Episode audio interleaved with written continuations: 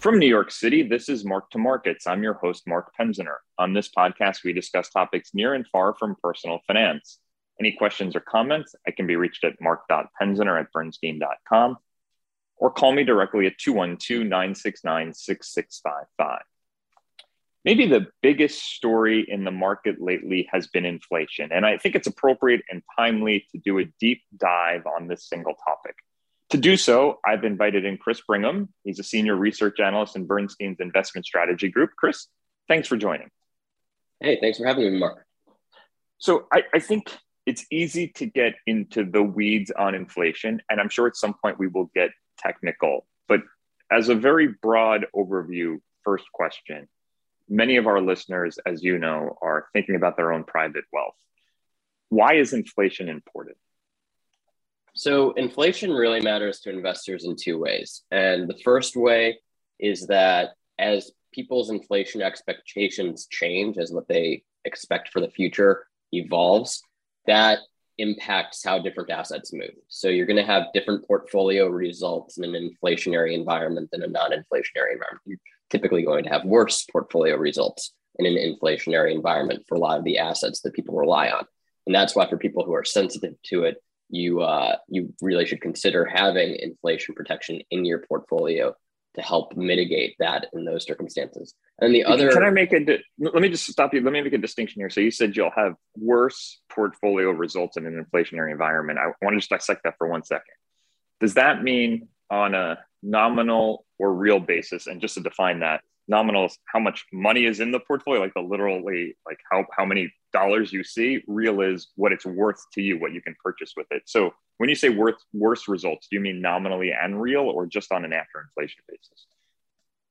On an after inflation basis. And that's a great distinction that you made, Mark, because uh, you can have results that actually look pretty nice on a nominal basis or before inflation basis, which is if you look at stocks in the nineteen seventies, it looks like they doubled Uh, during that time frame. But if you look at stocks on an after inflation basis, from nineteen sixty-seven to nineteen eighty-two, they went nowhere.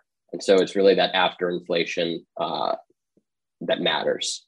So this is this phenomenon where you talk about the late seventies, where even though the portfolio may have just used a number doubled, people aren't doubly as wealthy because their mortgage now costs them twelve percent, right? So the the cost of eggs and bread has gone up a bunch. So even though they may have twice as much money, it's not going any further than it was before.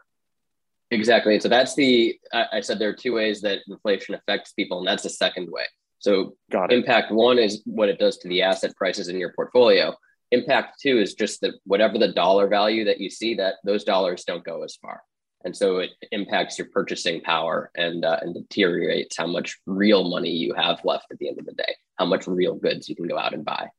Because ultimately money is about the ability to purchase goods and services, right? So if, if more money doesn't get you more goods and services, you're really just standing in place.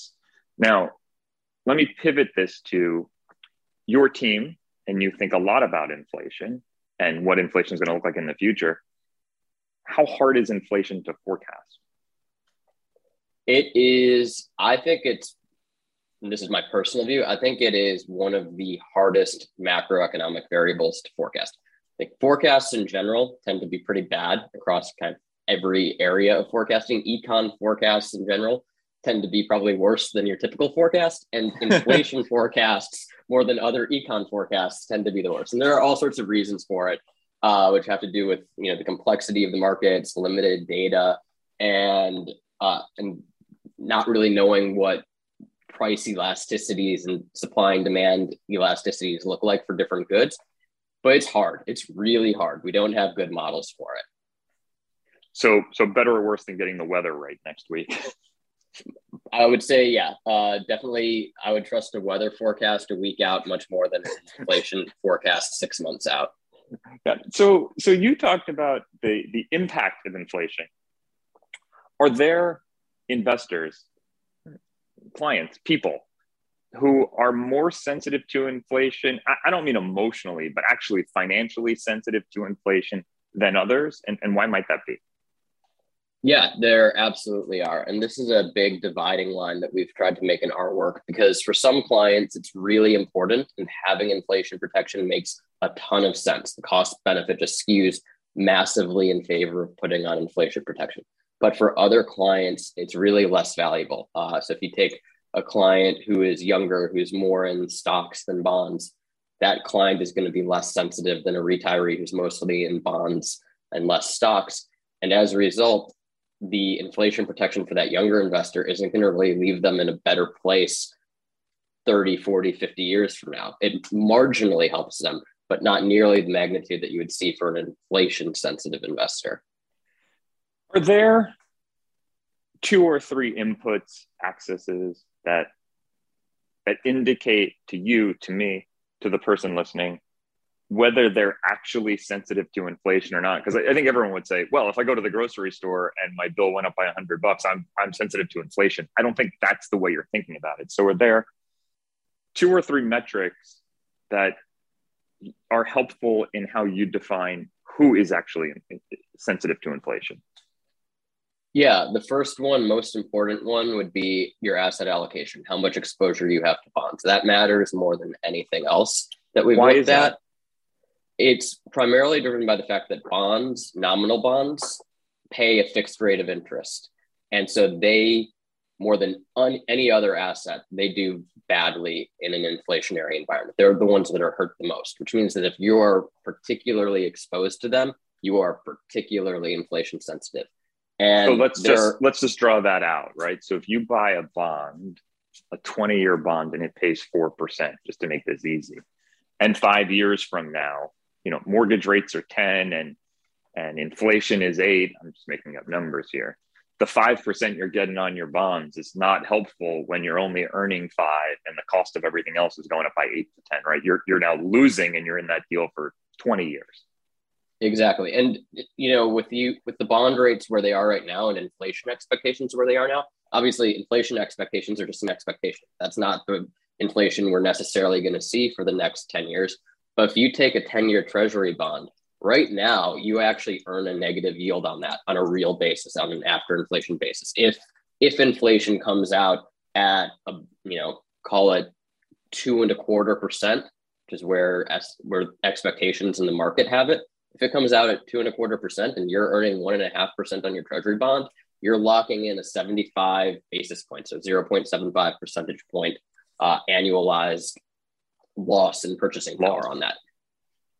So the first category or the first metric is how much exposure does someone have to bonds? I, I also assume cash would, would be part of that, right?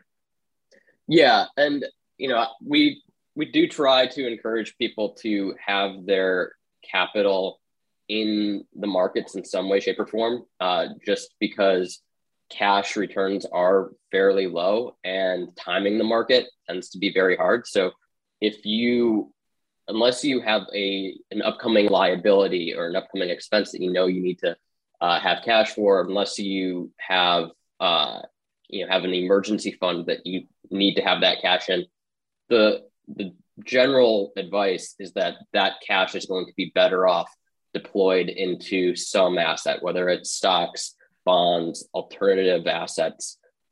It's typically going to do better off over the long term in those things than sitting in your bank account, especially better than sitting in your bank account and looking for an opportune moment to deploy it, because people tend to be very bad at timing the market and actually putting that cash to work.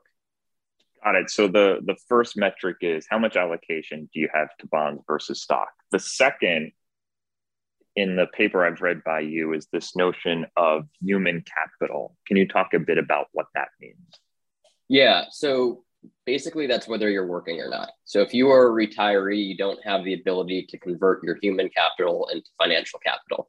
If you're someone like you or me, and we've probably got another few decades of work ahead of us, our salaries are going to re-rate with inflation. And so that's a built-in hedge in terms of our future savings ability. It will, it will automatically adjust to inflation over time. And the thing is, though, that that matters to a degree, but it matters less than that bond allocation. So it's pretty common for people like us who are younger to be equity heavy in our portfolios.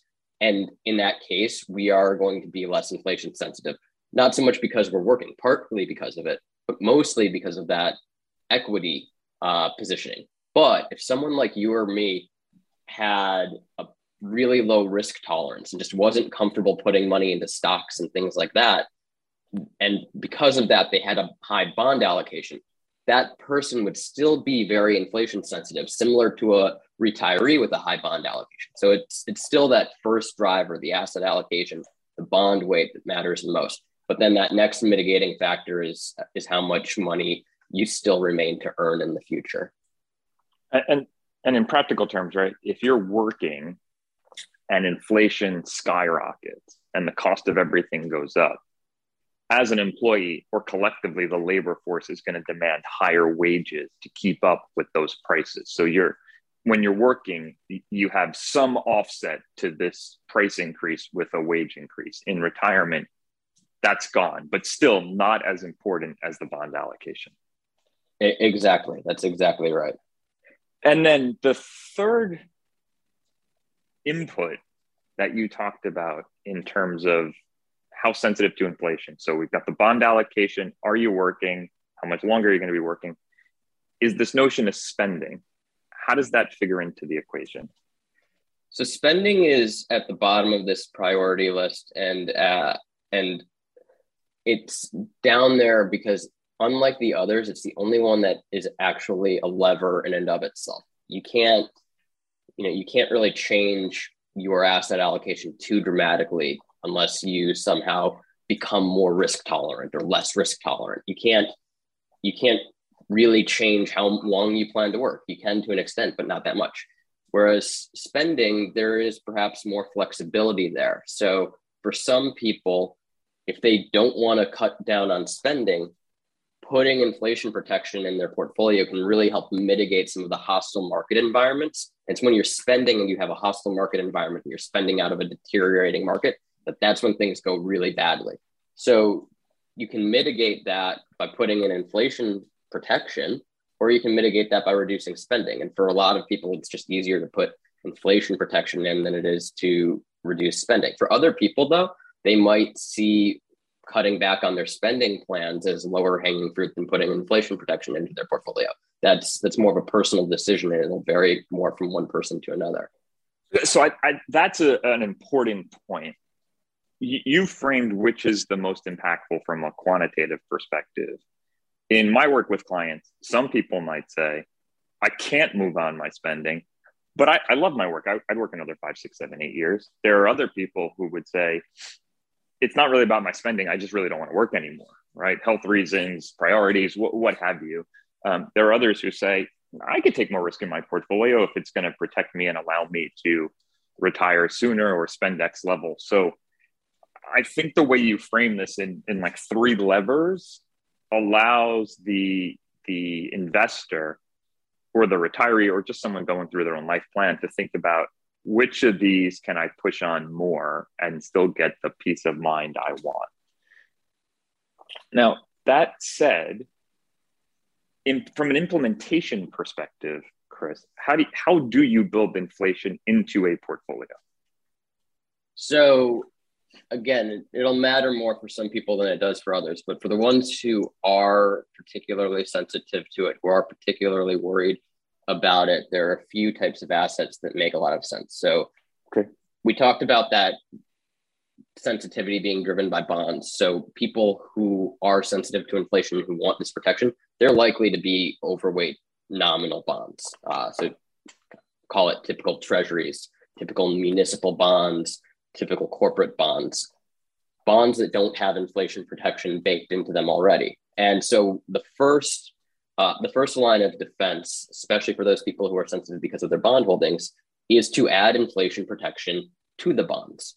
And you can do that in one of two ways. It depends on your tax status. If you're a high tax person, then you're going to want to do that through inflation swaps. So we have a strategy where we will combine municipal bonds and inflation swaps. And inflation swaps are basically bets with other investors, and they pay out depending on how inflation comes in relative to what rate you set it at at the beginning.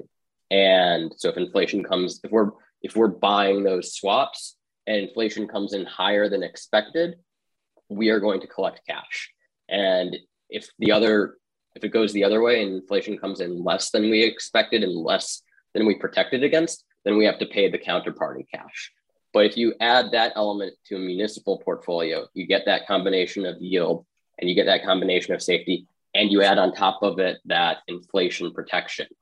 For clients who are less tax sensitive or who are tax exempt, you can do basically the same thing, but with treasuries uh, and with corporate bonds. And so in the treasury market, you have treasury inflation protected securities, TIPS. Uh, you also have municipal uh, MIPS, so municipal inflation protected securities.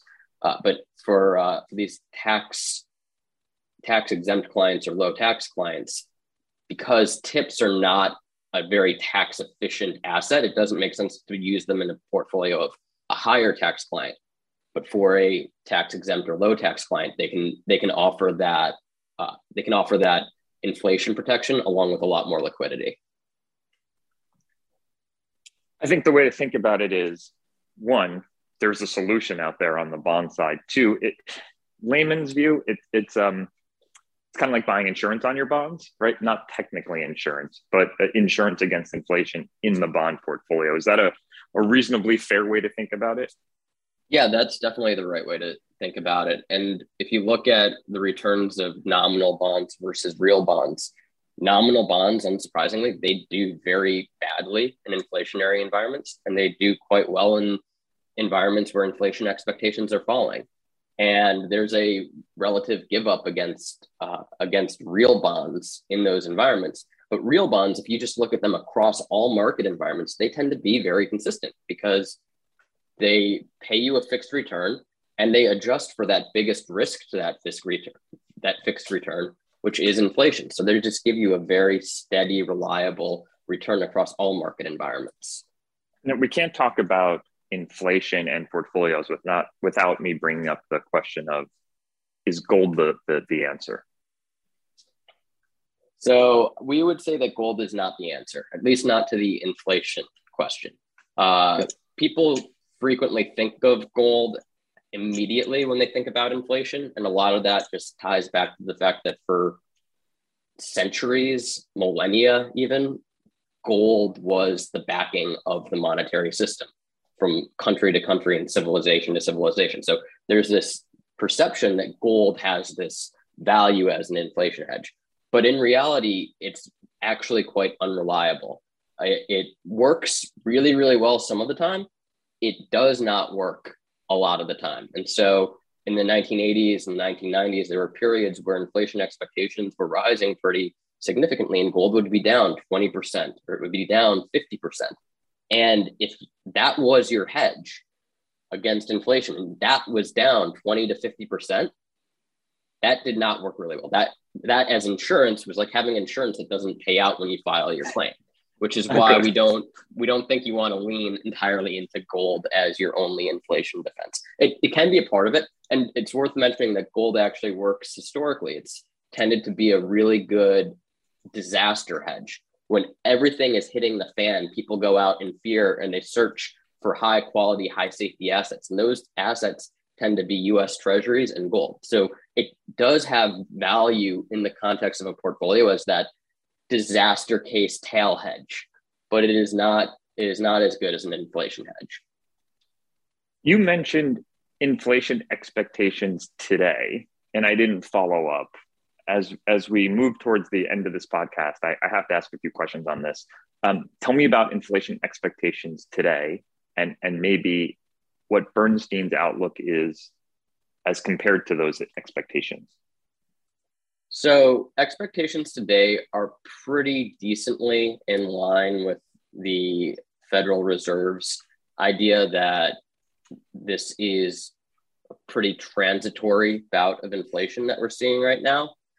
And we do worry longer term. That's part of why we're writing this uh, this white paper and putting out a bunch of other content on inflation and trying to make sure that people who are sensitive to it have protection, because we do think that over the longer term, the risks of a higher inflation environment are higher now than they've been in recent decades. But in terms of just the current period, we do think that it's likely that this will be transitory. It's going to be bigger and it's going to last longer than a lot of people, including the Fed, thought going into it. But if you look at what's been driving it, it's come down to three key issues, one of which is semiconductor computer chip supplies and the shortages there that are then rippling through supply chains of all other goods, especially cars. That's the one that's most pronounced and gets the most attention. Two is the supply chain shocks, where you have all these ships that can't land at the, they can't dock in Los Angeles and Long Beach to unload their cargo.